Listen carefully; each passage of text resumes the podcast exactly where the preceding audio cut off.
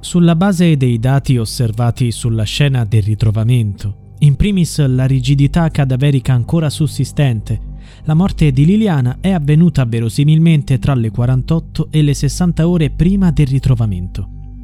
La criminologa Roberta Bruzzone non ha dubbi. L'esperta ha indagato sul caso di Liliana Resinovic ed è giunta ad una conclusione diversa rispetto alla famiglia della donna. Il nodo centrale è la data di morte. Liliana Resinovic è la pensionata scomparsa il 14 dicembre del 2021 e ritrovata morta il 5 gennaio del 2022 in un bosco di Trieste. È passato più di un anno, ma il caso sembra tutt'altro che concluso. Dato che la Procura di Trieste propende per la tesi del suicidio, l'archiviazione sembra sempre più vicina. I risultati dell'autopsia redatta dagli esperti della Procura in questi mesi hanno suscitato dei dubbi. Essi datano la morte di Liliana tra le 48 e le 60 ore prima del ritrovamento del corpo. Un dato contro il quale si sono scagliati il fratello di Liliana, Sergio Resinovic, l'amante della donna, Claudio Sterpin, e in parte anche il marito Sebastiano Visintin. Tutti e tre, sulla base dei risultati delle loro perizie di parte, sostengono che fissare la morte di Liliana tra il 2 e il 3 gennaio sia una delle tante discrepanze del lavoro dei medici legali nominati dagli investigatori.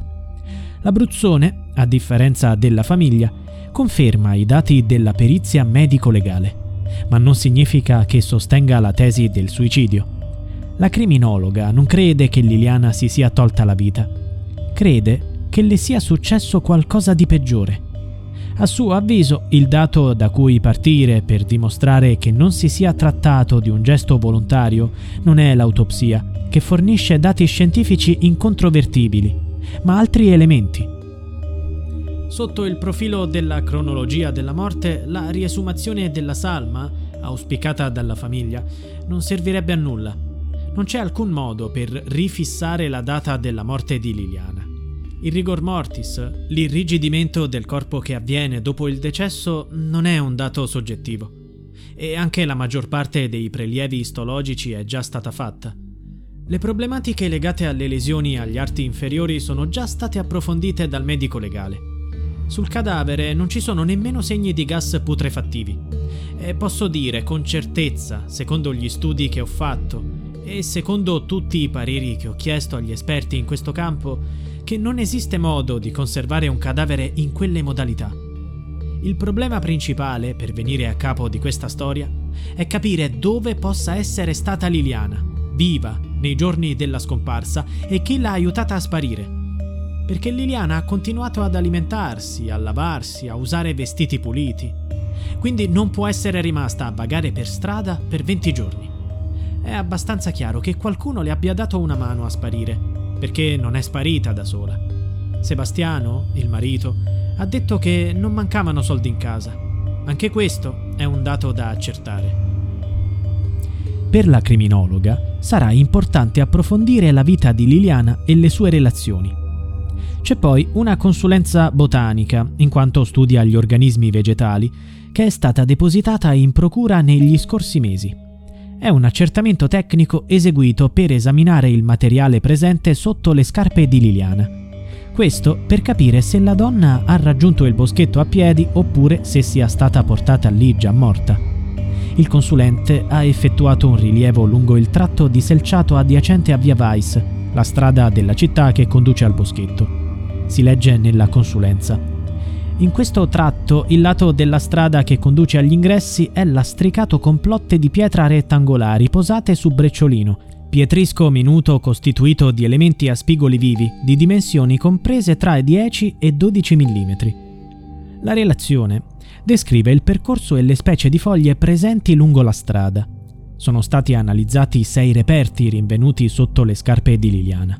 Alcuni non sono stati utili alle analisi. Altri, come la foglia di edera rinvenuta nel sacco nero dove era infilato il corpo di Liliana e un'altra foglia, un pezzo di legno e un sassolino di terriccio conficcato sotto la suola sinistra, sono compatibili con le specie presenti lungo gli accessi al sito di ritrovamento e più precisamente con le specie ritrovate ai bordi del percorso lastricato in via Weiss. Dato che i reperti ritrovati sotto le scarpe della vittima sono compatibili con la vegetazione del sito di ritrovamento e delle vie di accesso allo stesso, Liliana avrebbe raggiunto il bosco con le sue gambe. Questo dettaglio, da solo, non può sciogliere un dubbio. Quando ci è arrivata in quel bosco? Roberta Abruzzone dice: Può darsi che Liliana in quel boschetto ci sia stata in altre occasioni, potrebbe anche essere stata portata lì da qualcuno e che, una volta arrivati, si sia sentita male. Del resto, la pista del malore è quella percorsa dalla famiglia della donna. Il consulente del marito Sebastiano, il dottor Raffaele Barisani, ha ipotizzato una aritmia fatale avvenuta durante un'aggressione. Per l'esperto sul corpo di Lilly ci sono dei segni di asfissia, ma sono lievi, non c'è un chiaro quadro asfittico. Poco probabile per lo specialista che la donna sia stata uccisa da una aritmia autoindotta, cioè che si sia soffocata da sola. Conclusione a cui sono giunti però i consulenti della procura. Ma il dottor Barisone ha detto uno stress acuto molto importante può provocare un'aritmia fatale. E ha chiesto che vengano approfonditi l'esame istologico del cuore e l'esame dei vetrini cardiaci. Ma chi avrebbe fatto del male a Liliana? E perché? Possibile che la donna abbia incontrato qualcuno, che ci sia stato un alterco, che sia morta di crepacuore e che lo sconosciuto l'abbia infilata in due sacchi per simulare un suicidio? Alla luce dei risultati dell'autopsia c'è un'altra domanda senza risposta. Dov'è stata la pensionata per 20 giorni, visto che è morta il 2 o il 3 gennaio? Con sé non aveva né il cellulare né i documenti. Nonostante sotto le scarpe ci fosse la vegetazione del posto, Sterpin è convinto che Liliana sia stata portata nel bosco già morta e che l'assassino si sia fatto aiutare da qualcuno per occultare il corpo. Per l'amante di Lilly il suicidio è stata una messinscena. Sergio, fratello della donna, è assistito da due esperti, l'avvocato Nicodemo Gentile e la criminologa Gabriella Marano. A breve dovrebbero arrivare le conclusioni dei medici legali di parte incaricati da Gentile per il caso. Ci sono ancora molte cose che non quadrano sull'ipotesi del suicidio.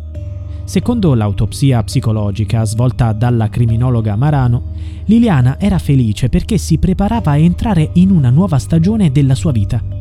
Lilly sembrava intenzionata a lasciare il marito per andare a vivere con l'amante. Ci sono tracce evidenti della loro storia d'amore. Oltre ai messaggi che si sono scambiati, l'analisi del cellulare della donna ha rivelato che ha ricercato su internet come divorziare senza avvocato e delle case di piccole dimensioni dove sistemare il marito. Lui però nega che fossero in crisi. Per lui la loro relazione era idilliaca, ma Liliana, nelle ultime foto con il marito, non rideva più. Riusciva a malapena ad abbozzare dei sorrisi e i litigi nella coppia erano frequenti. Avevano litigato anche il giorno prima della scomparsa. Sebastiano nega anche questo. Perché?